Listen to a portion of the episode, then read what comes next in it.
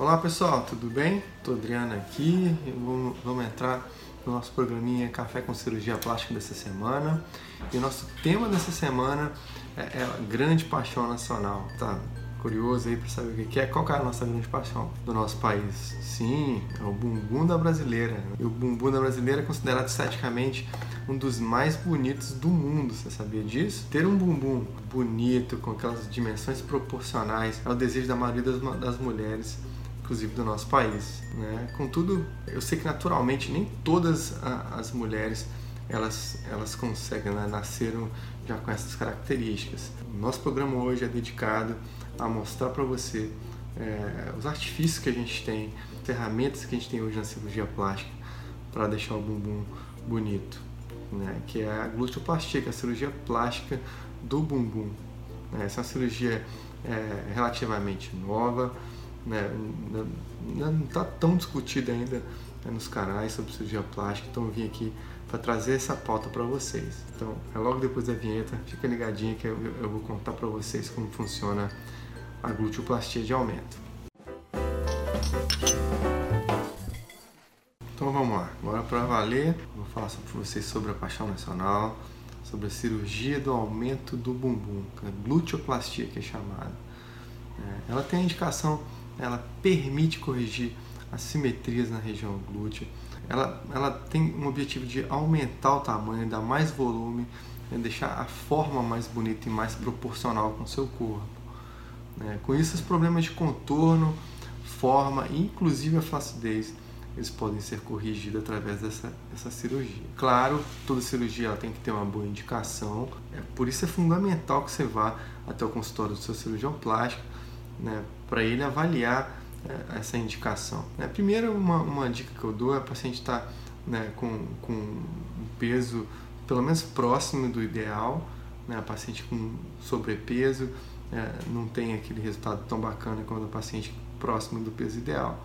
Então, se você está com muito acima do peso, aí conversar com seu cirurgião, de repente indicar um nutrólogo, um profissional de alimentação e exercício físico para chegar no peso é, pelo menos mais próximo do, do peso ideal. E pacientes muito novinhos também, né, essa, essa cirurgia ela pode ser autorizada para pacientes de 17 anos, mas claro, com autorização dos pais. Melhor mesmo é que, que seja é, que o paciente é, maior, com a maioridade, né, porque já tem, já tem mais consciência do, do que quer, que uma alteração no corpo não é como né, uma alteração no cabelo, é uma alteração definitiva. A ultraplastia ela, ela é indicada para pessoas que se sentem infelizes, aquelas pessoas que é, consideram que o glúteo não se desenvolveu da maneira que ela gostaria ou, ou, ou que realmente ela quer, quer, aumentar as proporções, que não tem as proporções do glúteo de acordo com o que ela, que ela acredita ser bonito. Tem algumas pessoas que podem ter algum problema é, inclusive genético, que tiveram os glúteos atrofiados. Também é uma outra indicação aquela, aquela perda de peso é, é, substancial, a pessoa perdeu muito peso e ficou, e ficou sem, sem é, volume na região glútea. Pode ser uma indicação para essa gluteoplastia. Ou mesmo alguma alteração na forma ou alguma deformidade na região glútea. Né? Essa cirurgia ela pode ser feita de duas maneiras. Ela pode ser feita através de uma inclusão do implante de silicone, a gente coloca uma prótese de silicone né? Claro, vai ser medida é, o tamanho do, do, do, glúteo da paciente, né? ver, decidir com ela o, o aumento, a, projeção que ela quer ganhar, né? o tipo de prótese que vai ser usado, ou, ou também pode ser feito um aumento do glúteo através da, da, do enxerto de gordura. É, a gente retira a gordura através de uma lipoaspiração, trabalha essa gordura né, limpa, né, tira, tira as impurezas dessa gordura através de uma máquina e depois enxerto outra vez na região glútea e tendo resultados bem bacanas também. Claro, cada um tem seus prós e contras e elas podem inclusive ser feitas em conjunto, né? Você fazer a inclusão da prótese e fazer um enxerto de gordura como acabamento de contorno, é uma opção também nos casos da cirurgia do glúteo. Bom, vamos falar de pré e pós-operatório.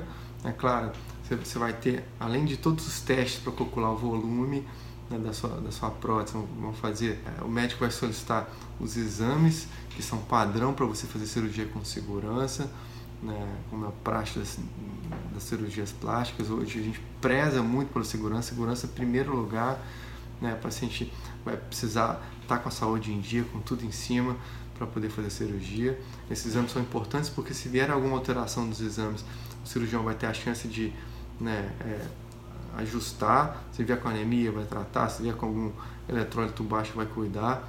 Para você chegar no dia da cirurgia já no jeito, no ponto, para a gente minimizar o risco. É, o paciente precisa é, suspender o consumo de bebidas alcoólicas, cigarros, né, tudo aquilo que, que possa prejudicar a sua, sua recuperação.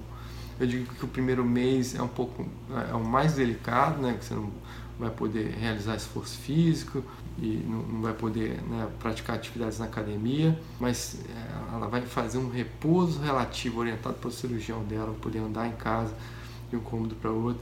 E tem que ter muita atenção também com a higiene do lugar, porque, é porque é um lugar potencialmente contaminado.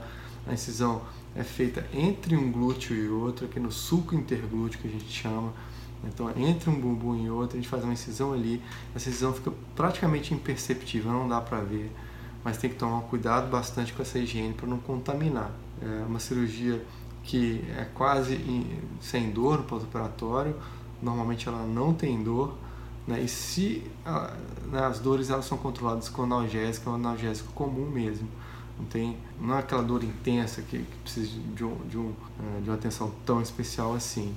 Então, é, você vai, vai precisar usar no pós-operatório uma meia de compressão moderada, isso para isso evitar, o, o né, minimizar o risco de trombose, e usar também um shortinho né, compressivo, como, como se fosse uma lycra, para deixar o, o, implante de silicone no lugar. Esse shortinho vai ser usado, pelo menos aqui na, na nossa conduta aqui na clínica, é um mês, né, 30 dias, 24 horas, e depois mais 30 dias, 12 horas, a paciente vai poder escolher se ela quer ficar para dormir ou se ela quer ficar durante o dia que, que dê um conforto para ela. Atividades físicas vão ser liberadas aí a partir de um mês, mas orientado pelo cirurgião, vai ter, vão ter limitações aí nesse exercício. E aí, a partir do segundo mês é que vai ter uma liberação maior.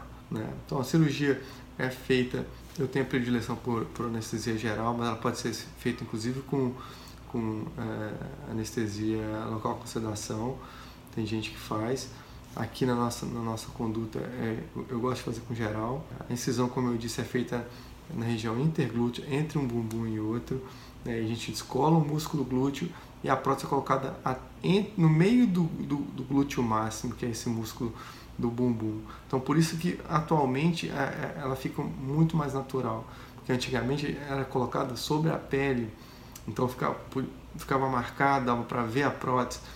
Hoje não, a gente faz um, um, uma incisão, faz uma loja no glúteo, coloca a prótese escondida dentro do bumbum, dentro do músculo glúteo. Né? O glúteo tem uma espessura de uns 8 centímetros, a gente entra na metade dele. Então é, é uma coisa bem segura, faz uma loja justinha para ela poder não correr.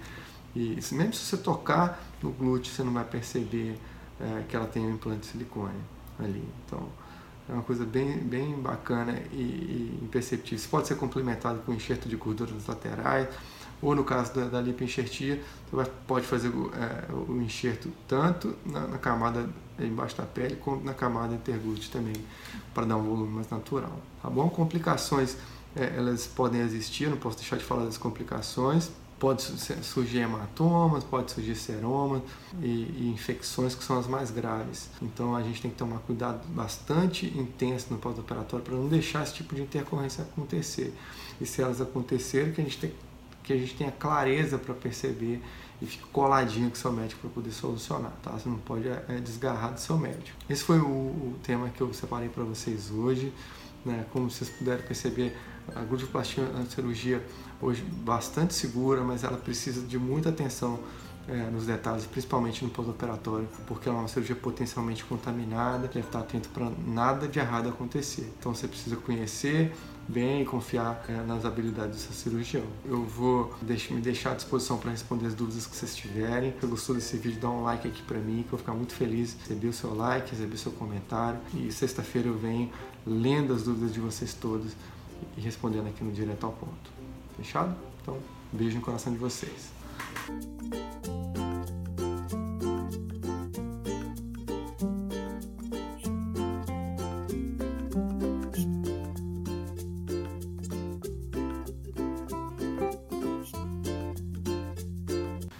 Sabe ainda não, é aquele momento que eu te convido para me seguir nas redes sociais, doutor Adriano Medeiros, para todas elas.